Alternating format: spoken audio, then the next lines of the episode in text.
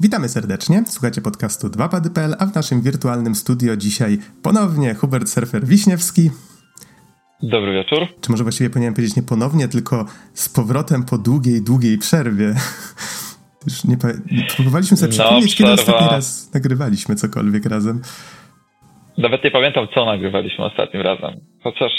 Uh. Kurczę. Czy to mogła być jakaś recenzja Crash Team Racing? Chociaż może nie. Znaczy, na nie pewno, jestem pewien. Na pewno nagrywaliśmy Crash Team Racing, na pewno nagrywaliśmy Front Mission, ale nie pamiętam, na czym skończyliśmy, tak? A jeszcze może nim przejdziemy dalej, ja się przedstawię, jestem Adam Naksa Dębski, a dzisiaj mamy środę ósmego kwietnia dwa tysiące dwudziestego.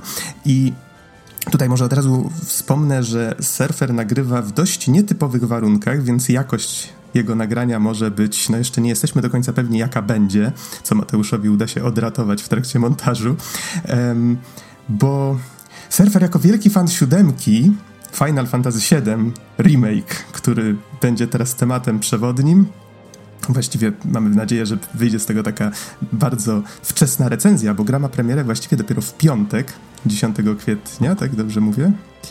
E, tak, tak, dziesiątego kwietnia, e, więc mamy, do, mamy jeszcze to dopiero pojutrze, a Surfer jako wielki fan siódemki postanowił, że pojedzie do Australii, gdzie dostał grę wcześniej. Przypłynąłem tu na trasie, bo loty nie działają, wiesz, e, musiałem sobie jakoś poradzić, no, ale tak, to fakt, siedzę, siedzę e, do góry nogami względem was i e, no i tutaj takie szczęście w nieszczęściu, że akurat siódemka miała może nie tyle premierę wcześniej, bo to Square nie zezwoliło na to, wydaje mi się. Bardziej chodzi po prostu o to, że chyba sklepy zaczęły się trochę bać, że w pewnym momencie przyjdzie nakaz rządowy, że mają być zamknięte na jakiś czas i towar będzie zalegał, więc po prostu dużo gier wyszło wcześniej, na przykład Persona pięć Royal, Resident Evil trzy i właśnie między innymi Final Fantasy siedem, który był tutaj już chyba pierwszego albo drugiego kwietnia, więc dosyć długo przed resztą świata. No i tak przy całej tej oczywiście sytuacji, w której się wszyscy znajdujemy, zdarzyło się tak, że nadal tutaj jestem troszeczkę dłużej niż planowałem, no ale jak widać nie ma tego złego, co by na dobre nie wyszło, bo final już ograny, więc są też jakieś pozytywy. No i właśnie wy- wyczaiłem, jak tylko się dowiedziałem, że przeszedłeś grę już przed premierą, to tak pomyślałem sobie, hmm, hej, dawno nie mieliśmy tak, recenzji. Ktoś zapukał, ktoś zapukał do drzwi, wiesz, tutaj mojego domku pod Adelaidą i nagle, o, nie chciałbyś nagrać recenzji, tak było. Dokładnie. O, z reguły mamy recenzję, nie wiem, miesiąc po premierze, dwa miesiące, rok po premierze, to dlaczego by tak nie dwa dni przed? Um, Okej. Okay. To ciekaw jestem bardzo twojego zdania, a jeszcze chciałem tylko dodać, tutaj mówiłeś o tych zawirowaniach z premierą. Czytałem ogłoszenie Square Enix, że oni specjalnie wysłali do sklepów gry wcześniej, bo bali się, że właśnie ze względu na to, że powiedzmy na granicach przepuszczane są w tej chwili towary bardziej priorytetowe niż gry wideo, to chcieli, żeby większość osób była w stanie dostać grę do dziesiątego albo, no, albo wcześniej w rezultacie, tak? Chcieli uniknąć tego, że dotrze do ludzi później. To jest w ogóle ciekawa sytuacja, wejdę ci w słowo, dlatego mm-hmm. że na wiele dni przed krążyły plotki, że właśnie w Australii zabraknie tego towaru, że będą, będą problemy ze staniem Final Fantasy siedem. Być może nawet tak, tak jest, nie mam pojęcia szczerze mówiąc, no ale jak tylko e, się obudziłem z rana i zobaczyłem informację, że e, no E B Games już sprzedają, to sięgnąłem po telefon, zadzwoniłem, okazało się, że rzeczywiście na stanie mają jeszcze ileś sztuk, no i wsiadłem w samochód i pojechałem odebrać, e, aczkolwiek no ciekaw jestem, jak to rzeczywiście wygląda, czy rzeczywiście tych gier e, będzie tutaj mało, czy nie, no ale nawet e, nawet jak się, nie wiem, na Amazonie przypad, e, na przykład e, chciało zamówić grę, no to była informacja, że może być problem z dostawą na czas, e, więc tak po raz pierwszy w życiu zastanawiałem się nad tym, żeby e, taką większą premierę, która wychodzi też w pudełku, właśnie kupić, kupić na P S Store. No cieszę się o, o, ostatecznie, że tego nie zrobiłem, no bo, no bo tak to na grę nadal bym czekał. Dopiero kilka dni temu można było zacząć ściągać grę, no ale ona oczywiście będzie odblokowana dziesiątego. No więc dużo, dużo lepiej to wyszło, aczkolwiek no nie, też nie wiem, jak wygląda sytuacja, być może tych gier rzeczywiście jest mniej niż, niż normalnie bywa, prawda? Mhm. No dobrze, to przechodząc do tematu. Przypomnę, że Final Fantasy siedem, ten oryginalny, wyszedł na pierwsze PlayStation, a potem na masę innych platform przez lata i było to w, pod koniec stycznia dziewięćdziesiątego siódmego, więc ponad dwadzieścia lat temu. Natomiast ten remake, no jak już wspomnieliśmy, ma premierę dopiero dziesiątego kwietnia dwa tysiące dwudziestego, został stworzony na Unrealu cztery i w tej chwili jest dostępny na PlayStation cztery, chociaż niewątpliwie trafi prędzej czy później też na e, inne platformy. No i oczywiście e, twórcy i wydaw- twórcom i wydawcom Wydawcą jest Square Enix. No i właśnie, Surfer. Jak ten remake? Warto było czekać? No, wydaje mi się, że warto. To jest dosyć taki interesujący temat, bo chyba ze dwa czy trzy razy w ciągu całej gry miałem taki już moment bardzo dużego zawodu, także po prostu czułem, że pewne rzeczy są bardzo nie tak, jak należy. I rzeczywiście jest kilka takich momentów w grze, ale zaraz potem gra wylatuje po prostu z takim impetem w ciebie, uderza z taką niesamowicie miodną akcją, super zrobionymi scenkami, dużą, dużą dozą fanserwisu, ale nie za dużą, to jest ciekawe, bo w wielu grach właśnie, które lecą na nostalgii, Czy, czy właśnie w wielu grach Square w ostatnich latach mają takie tendencje do wrzucania rzeczy, które widzi, że a, dobra, no to jest taki throwback dla fanów, ale po co to tutaj jest, nie? Czy nie ma to sensu? A tutaj jest duża ilość elementów, które są mega fajnymi smaczkami dla fanów, ale przy okazji to wszystko ma sens. To wszystko się ładnie spina. Do tego jest dużo nowych elementów, które są bardzo fajne, dużo nowych scenek, dużo nowych e, zadań, e, których wcześniej nie było, których, e, które w ogóle nie były poruszane w oryginale, ale też o ile w przypadku kompilacji Final Fantasy, niezależnie czy to był Crisis Core, czy to był Advent Children, czy cokolwiek innego, z czym miałem styczność, tak czułem, że e, tam pewne rzeczy są robione Nie w tym, nie w ten sposób, co bym chciał. Tak nawet ciężko mi powiedzieć teraz co, ale coś tam klimatem, postaciami i tak dalej nie pasowało do tego świata przedstawionego w oryginale. W sensie, no, niby fajnie było w Crisis Core sobie pobiegać po Midgar, troszeczkę więcej, ale to nie było to Midgar tym, z tymi odczuciami, z tym klimatem, którego, który, które mieliśmy w oryginale. A remake dobudowuje pewne elementy, pewne, nie wiem, wątki fabularne, rozbudowuje postacie, ale masz takie poczucie przez cały czas, to ma sens. Gdyby, nie wiem, dwadzieścia parę lat temu ktoś miał czas i pieniądze, żeby na przykład bardziej te wątki rozwinąć, sądzę, że mógłby rozwinąć to właśnie w taki sposób, bo ta wizja jest w miarę spójna z oryginałem. I to mi się bardzo podoba, że nie miałem takiego poczucia, że to coś by nie pasowało, gdyby było dwadzieścia parę lat temu wrzucone, że coś było na siłę, czy, czy, czy coś nie ma sensu, czy, czy coś po prostu jest zupełnie inne klimatem i nie pasuje do tego świata. Nie miałem takich odczuć tutaj i to jest chyba najważniejsze dla mnie jako to przeogromnego fana oryginału. Przechodziłem, no ciężko powiedzieć mi nawet ile razy, ale bardzo wiele razy. Ostatni raz właśnie, tutaj wspominaliśmy chyba nawet na podcaście, że w grudniu namówiłeś mnie, żebyśmy zaczęli przechodzić i ja wtedy po chyba kilkunastu latach przerwy po raz pierwszy wróciłem do siódemki i y, przeszedłem właśnie cały, te, cały Midgar, czyli cały właśnie początek gry, na który składa się ta część przedstawiona w remake'u. Bo to jest może coś, o czym powinniśmy wspomnieć, jeżeli ktoś nie wie, że Square Enix postanowiło nie, nie remake'ować całej siódemki, tylko podzielili tę grę na części i w tej chwili jakby ta część teraz to jest początek tej oryginalnej gry. E, już wtedy mi mówiłeś, że byłeś świadkiem, jak kilka osób przy tobie tę grę przechodziło dodatkowo, tak? Tak. I e, jeszcze co jest ważne przy okazji tego, co mówisz, że e, no, bałem się troszeczkę o pacing, o to, jaki, jakie będzie odczucie tego wszystkiego, no bo w oryginale ten Midgar, nie wiem, zajmował powiedzmy pięć sześć godzin. Tutaj grę skończyłem w trzydzieści siedem, więc dosyć mocno to rozciągnęli i o ile nie udało im się uniknąć głupkowatych fetch questów, powiedzmy, e, czy takiego troszeczkę na siłę rozciągania świata czy historii, tak o tyle jest, na tyle jest tego mało i na tyle jest to wszystko przykryte po prostu miodnością i wspaniałym wykonaniem tych dobrych i bardzo dobrych momentów, że nie przeszkadza mi to w, w ostateczności, jak patrzę na tą grę już jako całość. Tak jak mówię, były, były dwa momenty, w których się frustrowałem mocno, bo klimat nie był taki, jak uważam, że powinien być, czy muzyka mi nie pasowała, czy właśnie miałem poczucie tego, że nie wiem, chodzę od dwudziestu minut po podobnej lokacji i nic się nie dzieje i zacząłem się frustrować. Na szczęście tych elementów jest niedużo, na szczęście one nie przeszkadzają w takim bardzo pozytywnym odbiorze całości.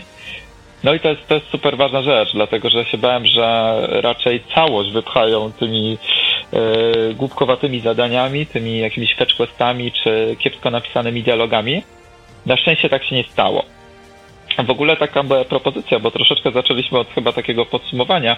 Yy, może, może tak standardowo przejdziemy po wszystkich elementach, bo każdy element tej gry jest no, bardzo ciekawy, to znaczy...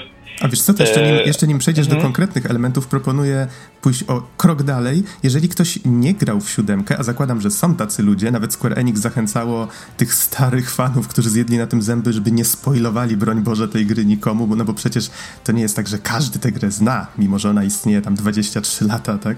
Yy, więc bez spoilerów, ale żeby zachęcić osób, które nie grały, od czego ta gra się właściwie zaczyna, o co w niej chodzi fabularnie? Fabularnie wcielamy się w rolę gościa, który się nazywa Cloud Strife. Jest to najemnik i członek, były członek takiej specjalnej jednostki Soldier, yy, którzy są takimi super żołnierzami yy, wytrenowanymi na potrzeby korporacji, która, korporacji Shinra, yy, która de facto rządzi Midgar. Midgar niby jest takim niezależnym, dużym miastem, taką ogromną metropolią, ale Shinra jako firma, jako korporacja, która zajmuje się e, kwestiami energetycznymi, no znalazła taki zasób e, e, specjalny, który jest nazywany MAKO, potworzyła reaktory naokoło tego miasta i wydobywa tą energię, e, no i jest monopolistą na całym świecie, nie tylko w Midgar, yy, przez co de facto rządzi miastem. No i to jest taka dosyć yy, mocno yy, negatywna, dystopijna wizja przyszłości, gdzie korporacja rządzi wszystkim, gdzie są ogromne rozwarstwienia, masz ludzi, którzy toną w bogactwie, ale zdecydowana większość ludzi żyje w slumsach. Yy, całe miasto w ogóle jest taką, takim okrągłym właśnie, jest w kształcie e, e, okręgu e, takiego i dysku ma co nie? takiego dysku właśnie e, taki jest główny filar, powiedzmy, i, na tych, i, i wokół są mniejsze filary, na których są podtrzymywane takie e, płyty i na górze są normalne miasta, powiedzmy takiej klasy średniej, powiedzmy ludzi, którzy pracują właśnie dla tej korporacji i tak dalej, a pod tym wszystkim na dole są slumsy i większość gry generalnie dzieje się w tych slumsach. No i to jest taki mega depresyjny widok, no bo nie dość, że ci ludzie żyją w bardzo kiepskich warunkach, no to jeszcze kompletnie są uciskani przez ten cały aparat, powiedzmy, tej, tej, tej, tej korporacji, więc cały wydźwięk oryginału był bardzo, bardzo taki przytłaczający i smutny i tak dalej. I o ile tutaj w remake'u troszeczkę odczucia i, i klimat się zmieniły, tak nadal, nadal wywołuje bardzo silne emocje, więc, więc tak wygląda tutaj świat, który mamy przedstawiony. No i jesteśmy tym dawnym właśnie żołnierzem tej, tej specjalnej jednostki i pomagamy grupie terrorystów, ekoterrorystów, która się nazywa Avalanche, zniszczyć jeden z reaktorów. I od tego zaczyna się gra, czyli dołączamy do, do tej grupy ekoterrorystów i naszym zadaniem jest zniszczenie reaktora, żeby przedłużyć żywotność Ziemi, bo jak się okazuje, ta energia MAKO to jest po prostu przetworzona energia Ziemi, którą jeżeli wyssiemy jej za dużo, no to planeta po prostu przestanie żyć. Życie, życie zniknie na planecie i tak dalej. No jest to taka cała energia, która em, no otacza, powiedzmy, i jest taką wspólną rzeczą dla wszystkich e, istot żywych, czy to roślin, czy, czy zwierząt, czy ludzi i tak dalej. No i właśnie tam są już takie, takie też dalsze elementy, typu, że właśnie jak ktoś umiera, to wraca do tego live streamu, e, po to, żeby to później chyba... się... Tak, bo, znaczy to, to jeszcze to nie są spoilery, bo to jest Aha. wszystko do, dosyć wcześnie, jeszcze, jeszcze na etapie dema właśnie, że... E, Aha, to myślałem, to myślałem cała... że w ogóle te tematy nie są poruszane na początku, ale to możliwe, że coś się zmieniło, tak?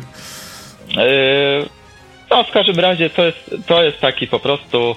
cykl takiej reinkarnacji, można powiedzieć. To jest wszystko takie właśnie reinkarnacja, na zasadzie, że człowiek nawet jak umrze, no to się odrodzi później przez tą energię planety właśnie w innym miejscu i tak dalej, jako, nie wiem, roślina, czy coś w tym rodzaju, czy, czy jakiś inny człowiek. No i to jest taki właśnie piękny obraz tego, jak, to, jak ten wszechświat funkcjonuje, no ale z drugiej strony właśnie jak korporacja patrzy tylko na zyski, I, i patrzy bardzo krótkowzrocznie, no bo po prostu wykorzystuje to wszystko do swoich celów. No i to jest taki ten główny zarys fabularny. No i pomagamy po prostu tej grupie ekoterrorystów.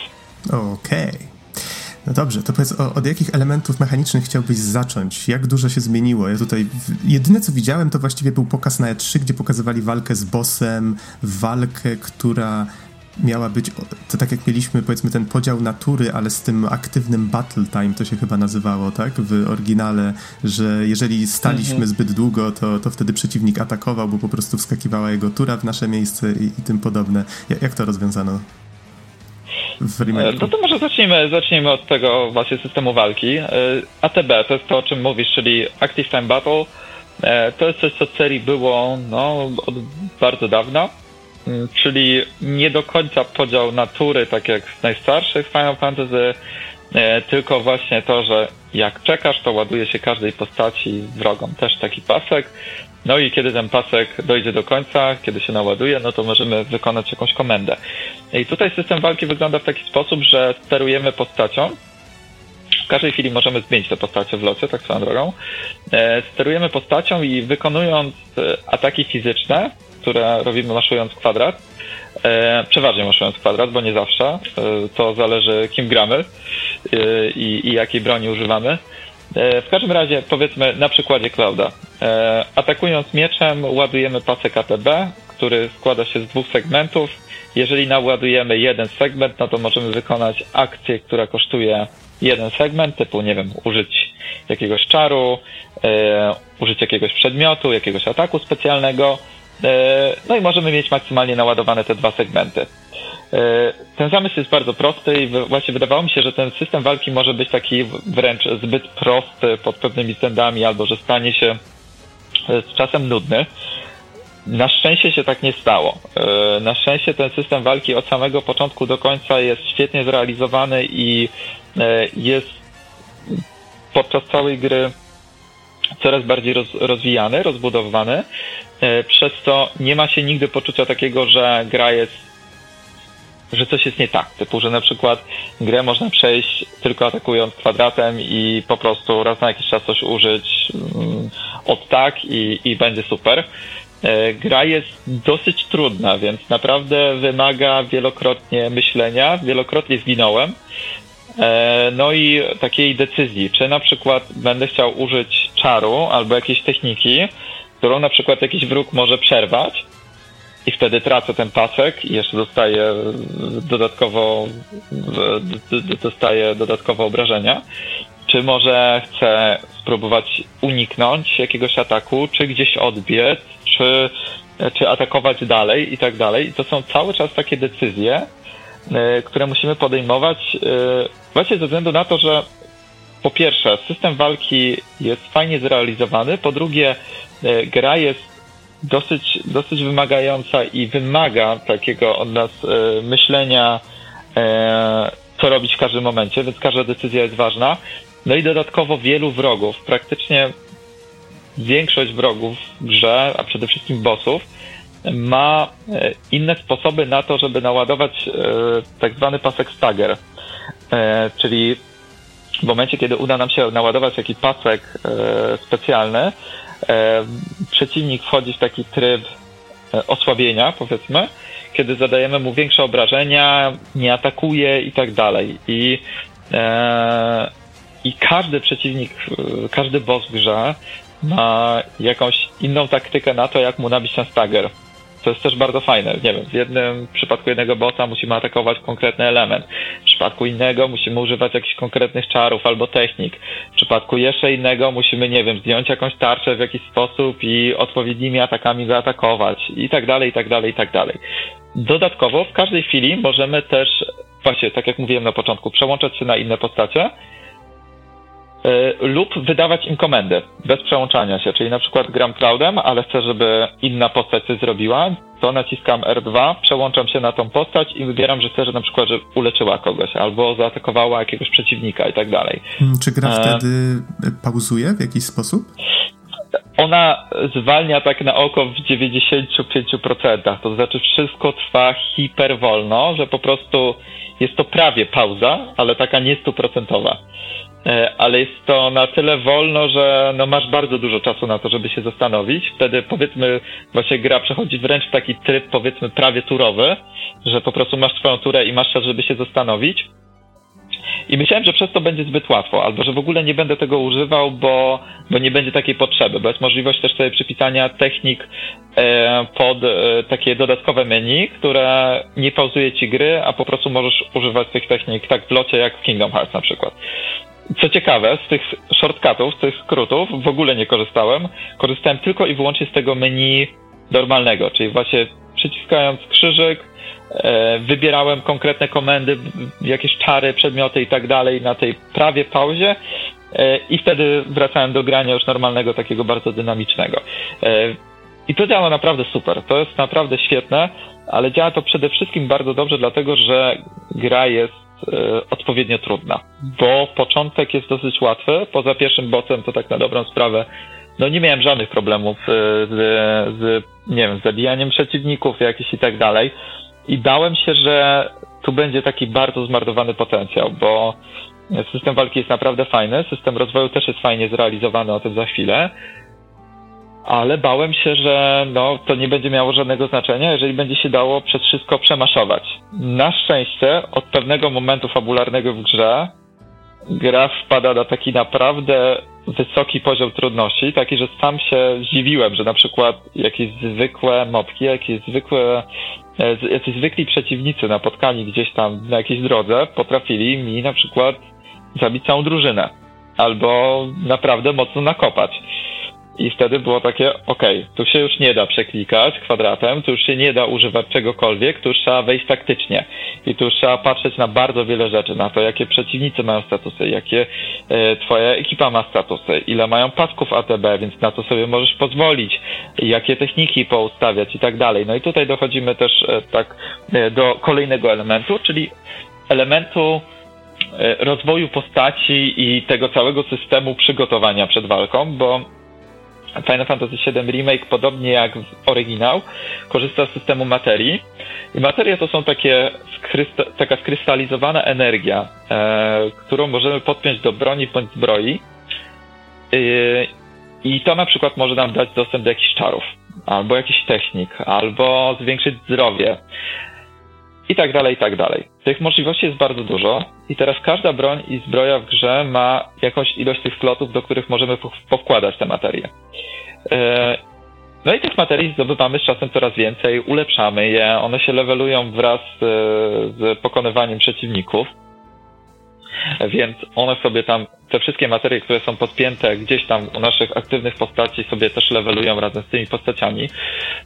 Dodatkowo bronie i zbroje mają też niektóre sloty, które są złączone ze sobą, więc na przykład możemy zrobić, że mamy materię, która zwiększa zasięg działania czarów, ale obniża ich obrażenia.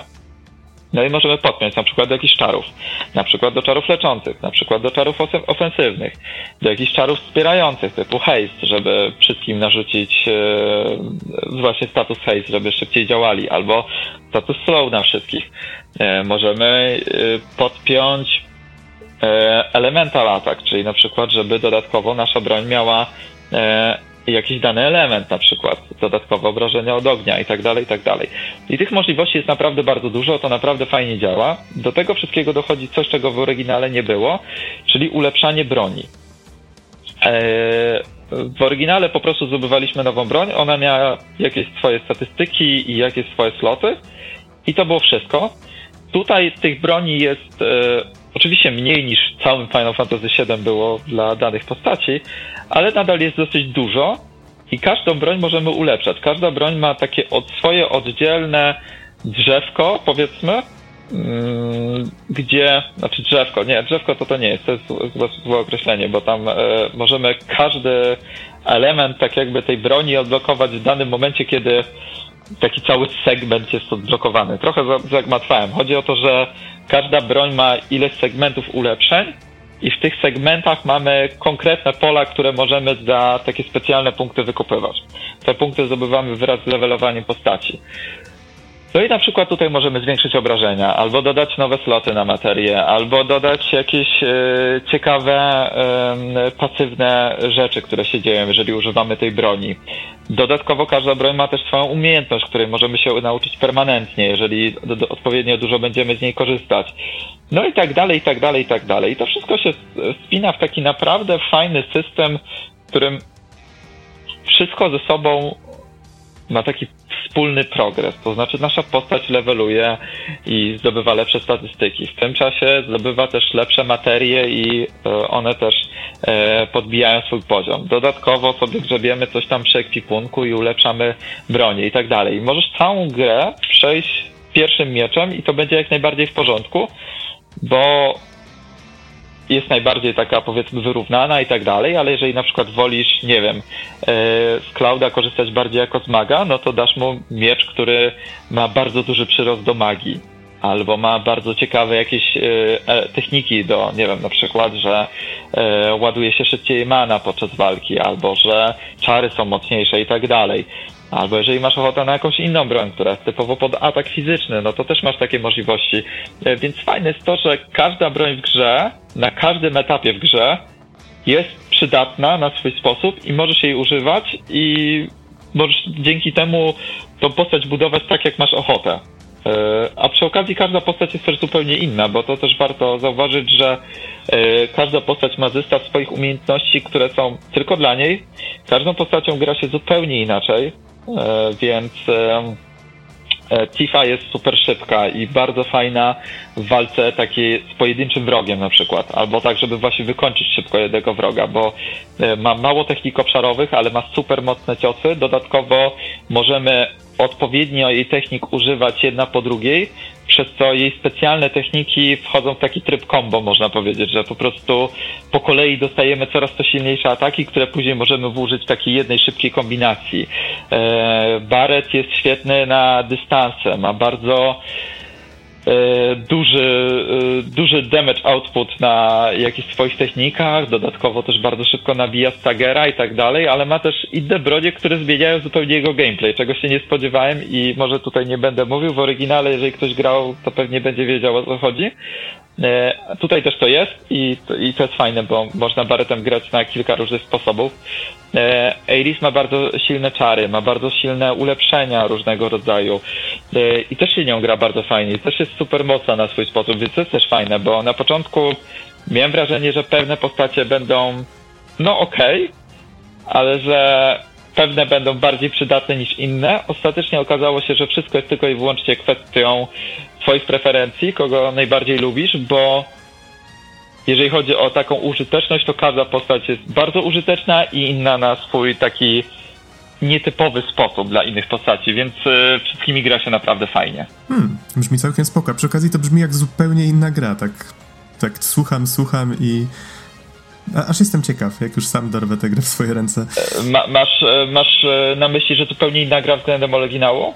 Jeżeli chodzi o gameplay, tak, tak. Y- Oczywiście z jednej strony tak, no bo masz tutaj gameplay, który jest też mocno nastawiony na akcję, więc jakieś uniki, jakieś parowanie, czy mm-hmm. blokowanie ataków, czy właśnie te, nie wiem, bardziej dynamiczne wszystko jest, ale właśnie, z drugiej strony mnie masz tutaj Ty, A przepraszam, daj mi dokończyć. Przepraszam, przerwę, chciałem tylko z- zapytać, czy w takim razie e, wspominałeś o tym, że możesz kontrolować jedną postać, potem się przełączać między postaciami, ale jednocześnie mówiłeś o tym, że jest coraz trudniej i że I, i że musisz tam trak- taktycznie grać, właśnie te, te umiejętności dobierać. Czy jeżeli ktoś chciałby grać w to jak w grę akcji, to jest taka możliwość, czy to jest po prostu tylko taka iluzja, że to jest taka gra akcja, to jest nadal taki, taki R P G od podszewki drużynowy? Co masz na myśli gra akcji? Devil May Cry czy, czy Final Fantasy piętnaście? Czy... Dobre pytanie. Yy, bardziej takie właśnie action adventure w rodzaju, no niech będzie, Devil May Cry, tak? Że kierujesz jedną postacią i naciskasz ten kwadrat albo czasem jakiś czar i że jesteś w stanie tak się przez grę przeklikać. Nie wydaje mi się. Jednak okay. wydaje mi się, że ten element er pe gie owy jest tu na tyle silny i wryty w całość doświadczenia, że musiałbyś chyba bardzo dobrze ogarniać to, jak poustawiać sobie te skróty pod dane techniki i jakie czary i umiejętności przed daną walką ustawić, żeby tylko i wyłącznie na tym trybie aktywnym przejść. Ja bardzo dużo korzystałem z tego trybu e, slow motion, powiedzmy, gdzie właśnie siedziałem w menusach i wybierałem konkretne techniki, tak jak to robiłem w oryginale, bo nie da się przez tą grę tak przeklikać, jak na przykład chociażby przez Finala piętnaście, e, gdzie, gdzie możesz grać bardzo dynamicznie i, i, i właściwie to do menusów nie musisz za bardzo, za bardzo zaglądać. No tutaj mówię, ze względu na poziom trudności i ilość mm, rzeczy, które mogą cię spotkać, yy, przeważnie negatywnych ze strony wrogów, no to, no to musisz yy, też grać to w, tak jak w klasycznego er pe gie a, tak mi się wydaje. Mhm. Okej, okay, ale przerwałem ci, mówiłeś o, o, o unikach, o, o różnych takich, o, o różnych postaciach. Tak, więc yy, chodzi mi o to, że po prostu jest dużo tutaj elementów nowych, że oczywiście jakby to wszystko spłycić do takiego, nie wiem, grzebania w menusach, to jest wszystko dosyć podobne, tak jak było w oryginale, no bo nadal masz podobne czary, podobne techniki, chociaż oczywiście wiele jest nowych rzeczy też, żeby nie było, więc jest wiele rzeczy, które zaskoczą wyjadaczy, no ale oczywiście wiesz, no sam, samo to, że nabijasz ten pasek A T B atakami, no to już powoduje, że odczucie tej gry jest zupełnie inne, no zresztą są też, wiesz, czary czy, czy techniki przeciwników jakieś obszarowe, czy, czy gdzieś musisz właśnie czegoś uniknąć, czy gdzieś się schować i tak dalej, no gra się to trochę inaczej, ale bałem się tego, że to będzie właśnie taka gra akcji jeszcze do tego kiepsko zrealizowana. No w zasadzie, że to właśnie będzie takie przeklikiwanie się bez mózgu, gdzieś tam użycie raz na jakiś czas czegoś i tak dalej. Nie, jest dużo bardziej strategicznie, dużo bardziej wymagające niż się spodziewałem. No i system walki to jest zdecydowanie taki jeden z najmocniejszych elementów tej gry, więc e, nawet kiedy w grze bywało kiepsko, bo nie wiem, klimat mi się nie podobał, albo e, robiłem jakiegoś nudnego fetch questa, to i tak było fajnie, bo przeważnie to się wiązało też z wykorzystaniem tego systemu walki, który jest naprawdę udany. No i to jest na pewno jeden z najlepszych systemów walki, no, od bardzo, bardzo wielu lat w Final Fantasy. Więc to, to mnie bardzo cieszy, bo mówię, tu nawet jeżeli coś się nie spinało zbyt dobrze w jakimś innym aspekcie, no to ten system walki zawsze ratował sytuację. Ale, ale, ale, to skoro już jestem przy mikrofonie i rozciągamy tą recenzję do dwóch godzin, to powiem, że nie... Że, że, to powiem, że nie wszystko jest idealne. Na przykład brakuje w tej grze przycisku skoku. Biorąc pod uwagę, że trzy... trzy?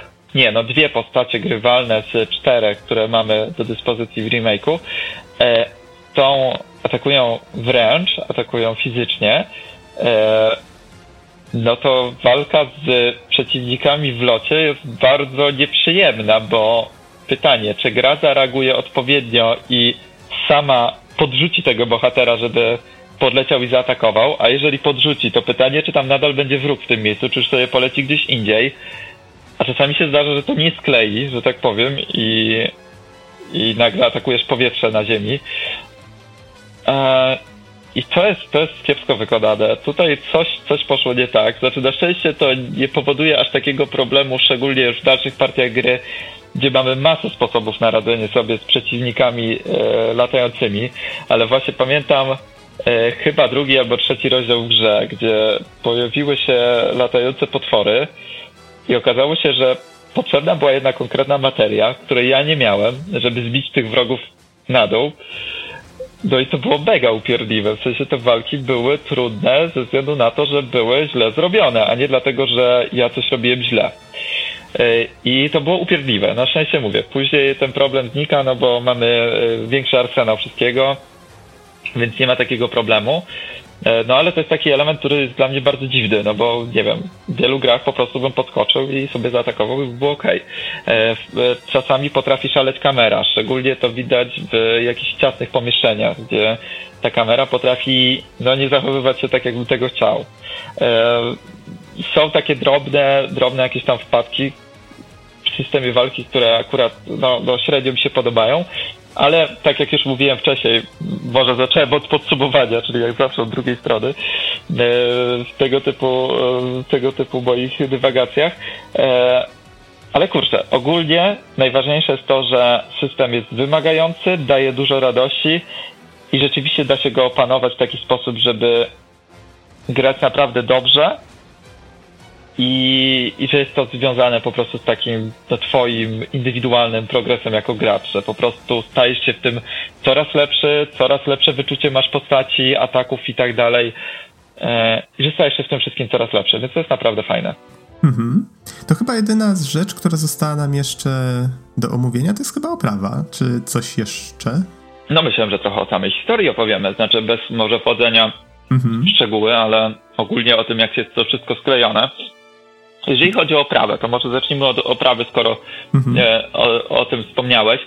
E, to jest ciekawe dosyć, bo gra momentami wygląda cudownie.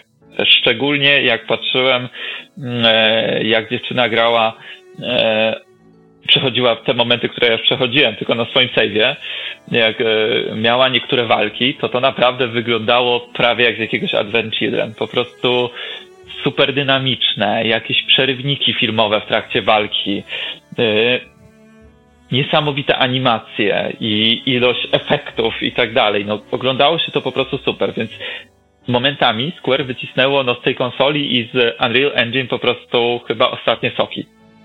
Naprawdę mhm. przecudownie to wygląda. Jeżeli ktoś się nie orientuje, Advent Children to był film prerenderowany lata temu, który Square tworzyło właśnie w świecie Final Fantasy siedem i rozumiem, że teraz już ta grafika renderowana w czasie rzeczywistym przeskoczyła tamto, czy jeszcze tak nie do końca? Yy, zależy. Jeżeli chodzi o ilość poligonów, to jeszcze nie, ale na przykład jeżeli chodzi o to, jak działa oświetlenie na postacie, czy jak, nie wiem, ich skóra wygląda, czy jakieś materiały typu jakieś bronie i tak dalej, to już jest na wyższym poziomie niż było wtedy w Advent Children. Ale wiesz, chodzi nawet o taką choreografię, taką dynamikę walki, że walczysz z y, jakimś przeciwnikiem, który jest mężczyzną, żeby nie spoilować. I ten ktoś nagle, nie wiem, podskakuje na twój miecz, przeskakuje z faltem za ciebie i nagle z jakimś wymachem, impetem, yy, z prądem wokół niego uderza w ciebie i coś tam zaczyna robić niesamowitego i po prostu kurczę, to wszystko tak fajnie wygląda, że naprawdę fajnie się w tę grę gra, tak jak mówię, ten system walki jest fajny, ale też bardzo fajnie się ogląda te takie flashy momenty, szczególnie, że prawie każda chyba, albo może nawet każda walka z bossem jest przeplatana jakimiś takimi wstawkami filmowymi, więc na przykład przejście od fazy pierwszej do drugiej danego przeciwnika jest, yy, nie wiem, przecięte właśnie taką jakąś stawką dziesięciosekundową, czy coś takiego, gdzie coś się dzieje, gdzie widać reakcję bohaterów, gdzie widać, nie wiem, jak wróg zaczyna się albo rozpadać, albo coraz bardziej wkurzać, no, no różne takie rzeczy i po prostu ta filmowość jest tak niesamowita. W ogóle akurat Advent Children widać, że zaczerpnęli wiele elementów, ale tych właśnie fajnych elementów, tych, które w tym filmie ludziom się podobały, więc to jest fajne. E, to to teraz chyba strony... trochę, trochę mhm. śmiesznie musi teraz wyglądać porównywanie oryginalnej siódemki z remake'iem, bo to był pierwszy final zrobiony w trzy D i no, dzisiaj wygląda już wyjątkowo śmiesznie. Postać jest złożona praktycznie z kilku poligonów, może kilkunastu. No niesamowicie, niesamowicie poszliśmy do przodu, możemy tutaj zacząć taką rozmowę starych ludzi, czekaj, ja pójdę po whisky, po whisky i cygaro i porozmawiamy, jak daleko zeszliśmy, no ale tak, to jest niesamowite, Ej, to, że... To całkiem dobrze ci w tej Australii, tam jak masz whisky i cygaro. Jest nieźle, jest nieźle, dziękuję. Ale wiesz, to śmieszne, że pewnie wiesz, paznokieć Clouda w remake'u ma więcej poligonów niż cały jego model w, w oryginale. Ale tak, no wygląda to niesamowicie, przy czym dzi- dzisiaj też oglądałem materiał Digital Foundry, zresztą nawet bez oglądania tego wysnułem część wniosków, ale jakoś nie zauważyłem tego aż w takim stopniu jak oni, bo oczywiście oni się przede wszystkim na tym skupiają, ale gra ma jakiś bardzo duży problem z ładowaniem tekstur. Ten popin tak zwany teksturowy jest naprawdę bardzo widoczny i jest na każdej wersji PlayStation. Ja akurat tutaj no wyjątkowo niestety nie mam swojego setupu standardowego, czyli gram na dużo gorszym telewizorze i na zwykłej P S cztery. E, więc być może dzięki temu też mniej widziałem, bo ten telewizor jest dużo mniejszy i dużo gorszy, dużo gorszy jakościowo, ale widać było, że tekstury gdzie niegdzie się nie wczytują jak należy, a momentami wręcz masz wrażenie, jakby tekstury w ogóle się nie wczytały i to na takich dużych obiektach, co wygląda bardzo dziwnie i wygląda wręcz obrzydliwie, więc podejrzewam, że tacy jacyś zatwardziali antyfani, jacyś szurnięci Finala siódemki zaczną się naśmiewać za jakiś czas, gdzieś tam wybierając konkretnie jakiś screenshot, gdzie gra wygląda, no nie wiem, jakby tło było wzięte z poprzedniej generacji, co wygląda bardzo dziwnie, bo masz przepiękne modele postaci, super dopracowane. I w niektórych momentach jest to strasznie złe i nie wiem, z czego to wynika. Wygląda to na jakiś bug, naprawdę, bo wygląda tak, jakby gdzieś zabrakło po prostu, nie wiem, tekstur i tak dalej. Na przykład jest taka scena w Slumsach, gdzie Cloud wchodzi do pewnego pokoju fabularnie kilka razy i jest wiele innych pokoi w tym budynku, wiele innych drzwi, które są oteksturowane bardzo ładnie, a te jego jedne konkretne wyglądają, jakby nie miały tekstury na sobie. A widzisz je najczęściej. I widzisz Aha. je też i widzisz je też w cutscenkach. I za każdym razem wyglądają tak samo obrzydliwie, tak jakby się tekstura w ogóle nie wczytała. Eee, czasami jest to też taki blend obrzydliwych, yy, niskiej jakości tekstur, yy, naprawdę niskiej jakości. Po prostu tak patrzysz i się zastanawiasz, co ty właściwie widzisz przed swoimi oczami. Przy czym mówię, to jest takie no nieczęste i zdarza się to tylko w niektórych miejscach. Ogólnie gra, jeżeli chodzi o ten aspekt wizualny, jest przepiękna. To znaczy, no naprawdę w tych takich topowych momentach to jestem zszokowany, że udało im się tyle wyciągnąć z Playaka, bo no wygląda to nieziemsko. Więc zakładam, że to chyba musi być jakaś kwestia albo niedopracowania, albo jakiś bug. Mam nadzieję, że coś, co uda im się, nie wiem, w jakimś day one patchu poprawić, albo poprawią z czasem, bo no ogólnie gra wygląda przepięknie. Całe te animacje, to jak działa motion blur, to jak działa właśnie w cutscenkach, jak jest rozmazane tło i jaką nadaje to filmowość wszystkiemu. No to wszystko wygląda przepięknie, oświetlenie jak działa, no jest naprawdę fajnie i no dla mnie to było takie niesamowite wręcz móc się przejść po tych wszystkich lokacjach yy, z oryginału, no w takiej grafice i, i, i z takim no spektaklem wizualnym, a dodatkowo gra też pokazuje nowe elementy Midgar. I, I to też fajnie się ogląda, to też jest naprawdę fajnie, fajne. Dochodzi do tego jeszcze temat muzyki i tu jest, kurczę, problem dla mnie, bo ja no, do tego się nie spodziewałem. Tak, obejrzałem kilka recenzji i wszędzie chwalą muzykę, wszędzie się po prostu nią zachwycają i nie wiem, z czego to wynika, to znaczy nie zrozum mnie źle, jakieś siedemdziesiąt procent soundtracku jest naprawdę świetna. Nie uważam, żeby te remiksy w większości dorównywały oryginałowi. Uważam, że w oryginale była lepsza muzyka, nawet ta, która się pojawia później w grze, ale, ale jest na jakimś tam dobrym poziomie. Jest na jakimś naprawdę dobrym albo bardzo dobrym poziomie.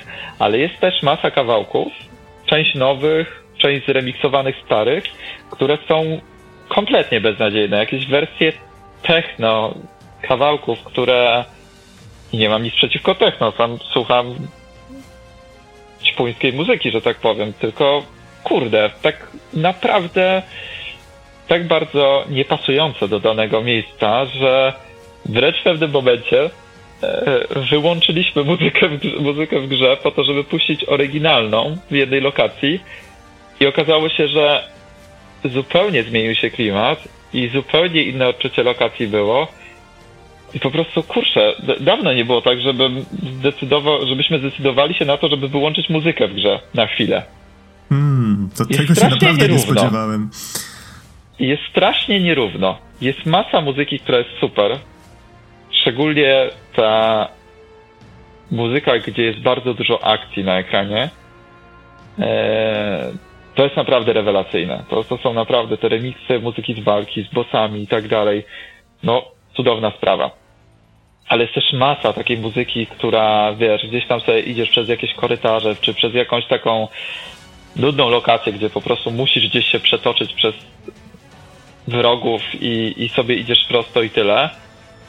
I nagle przygrywa jakiś taki beznadziejny, minutowy loop, którego nie możesz słuchać po pięciu minutach. No nie wiem, strasznie momentami byłem poirytowany i właśnie szczególnie z powodu muzyki, która tak mi psuła odbiór całego, całego doświadczenia w jakichś momentach. W jednym mieście, które no miało świetnie zrobioną muzykę i działo się bardzo dużo ciekawych rzeczy. Ludzie, którzy grali w oryginał, mogą się domyślać, o którym mieście mówię, o którym momencie fabularnym mówię.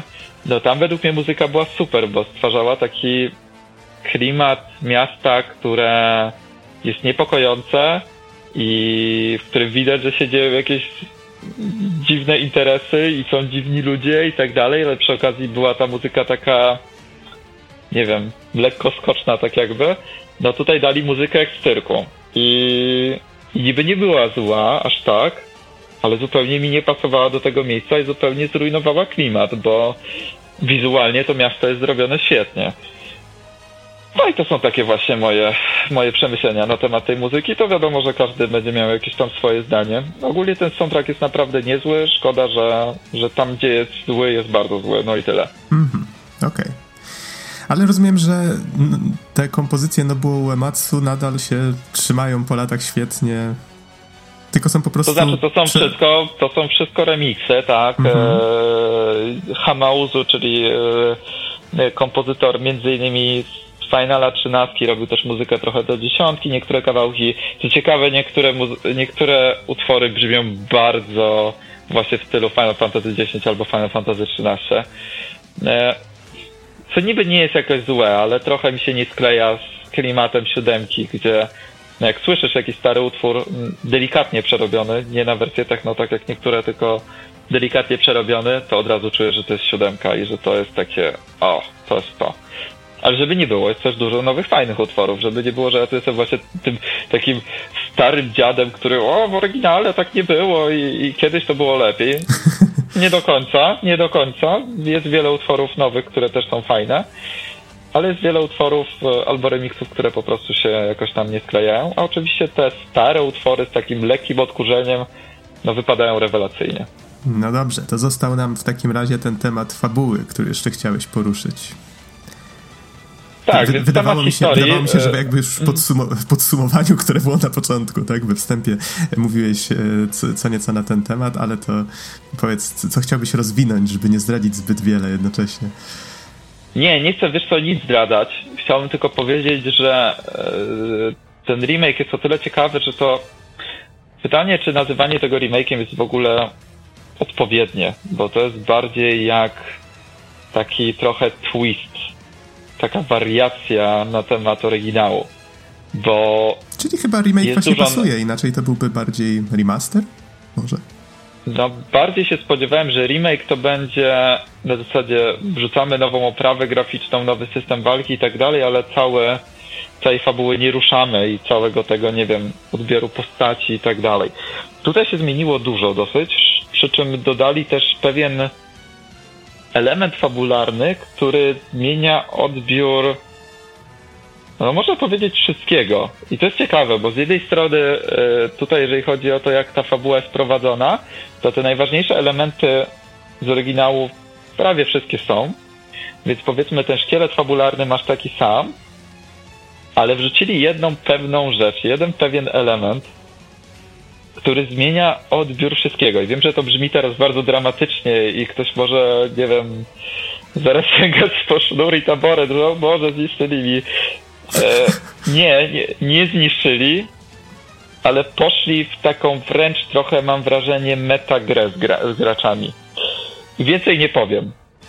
Ale było to zaskakujące i jestem ciekaw, jakie będą z tego powodu implikacje, nie wiem, czy to jest odpowiednie słowo, jak to się rozwinie w dalszych częściach remake'u.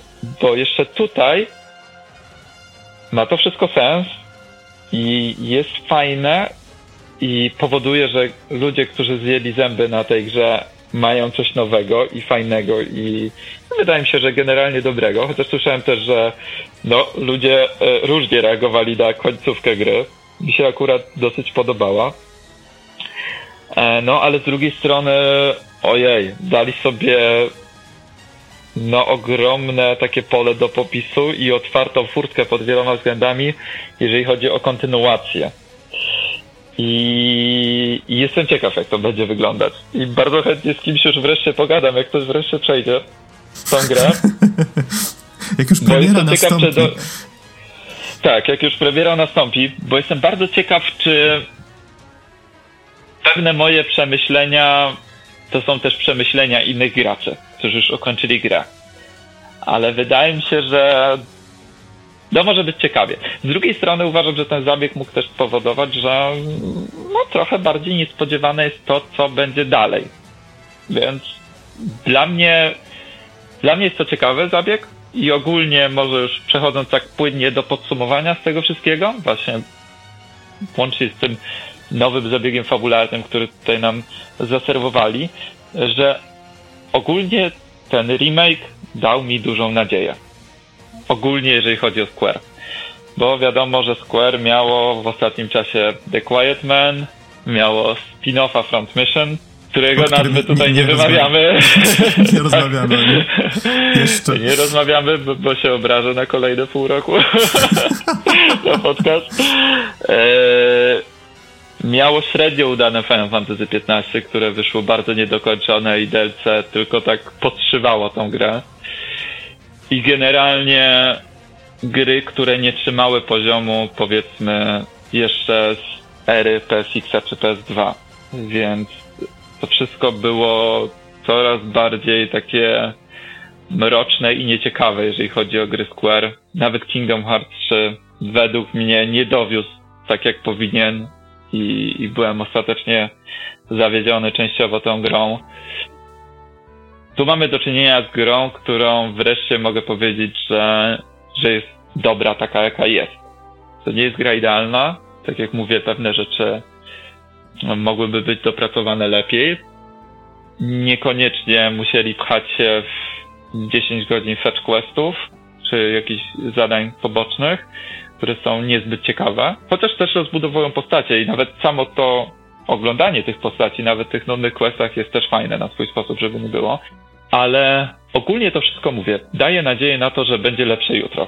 I to jest takie pozytywne, szczególnie w czasach pandemii, że wszystko będzie dobrze, że jeszcze wrócą stare, dobre dni i jeszcze wróci stare, dobre Square, bo jeżeli będą szli dalej w tym kierunku, widać, że mają utalentowanych ludzi nadal gdzieś tam i widać, że potrzebny był czas i budżet i mam nadzieję, że ktoś na górze Square to zauważy i da odpowiednich ludzi do pracy nad kontynuacją, czy nad Final Fantasy szesnaście, czy nad spin-offem Front Mission i zobaczymy jeszcze naprawdę super dobre tytuły, bo no bo to jest naprawdę na pewno najlepszy final od czasów Finala dwunastki, a być może nawet i od Finala dziesiątki, to jeszcze muszę sobie przemyśleć, ale na pewno jeżeli nawet to nie jest powrót do szczytowej formy, to na pewno jest to taki ogromny, ogromny krok w stronę tego, w stronę tej magii, którą kiedyś mieli, w stronę tego czegoś, co potrafili yy, przekazać w swoich grach.